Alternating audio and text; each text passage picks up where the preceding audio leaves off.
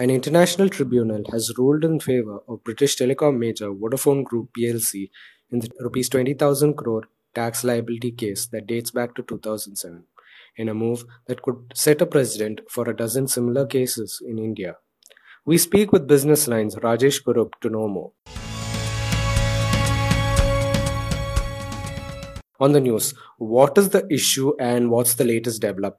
Bringing an end to a 13 year old legal tangle, the International Arbitration Tribunal at The Hague ruled the tax liability on Vodafone is a breach of investment treaty signed between India and the Netherlands.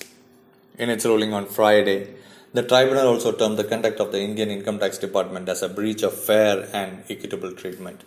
This dispute dates back to 2007 when British telecom major Vodafone acquired a 67% stake in HSR held by Hutchison Telecommunications International for about $11 billion. Hutchison Telecommunications International is a unit of Hong Kong business magnate Li Ka-shing's Hutchison Whampoa.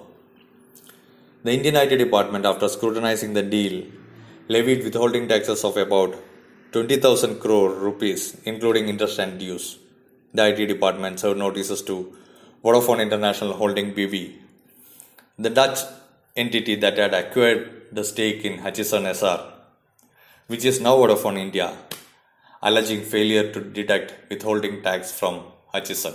What is the legal tussle? Vodafone opposed the taxes, stating that the Indian IT department did not have jurisdiction on the deal, as it was between two international entities. Hutchison International was based out of Hong Kong and Vodafone in the Netherlands.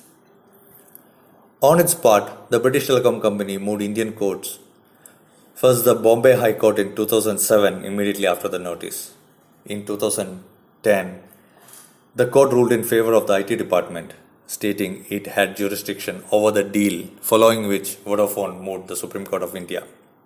Two years later, in 2012, the Supreme Court ruled in favor of Vodafone stating that the transaction was not taxable in India and hence Vodafone was not responsible for deduction of withholding tax. If the Supreme Court had ruled in its favor, then why did Vodafone move the International Arbitration Tribunal in The Hague? Later that year, in the budget, the Indian government introduced a retrospective amendment and made cross border transactions, such as the Vodafone Hutchison deal, taxable following which, in 2014, the Vodafone Group moved the Permanent Court of Arbitration in The Hague. What are the damages that the Indian government has to pay British Telecom major Vodafone? According to the arbitration court ruling, Indian IT department should not seek dues from Vodafone, while it should also pay the British company about 40 crore rupees as partial compensation for the legal costs. The department should also refund about 45 crore rupees which was collected as tax from Vodafone.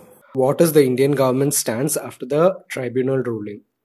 According to a finance ministry statement, the government will study the ruling and all its aspects carefully in consultation with its counsels. After such consultations, the government will consider all options and would take decisions on further course of actions including legal remedies.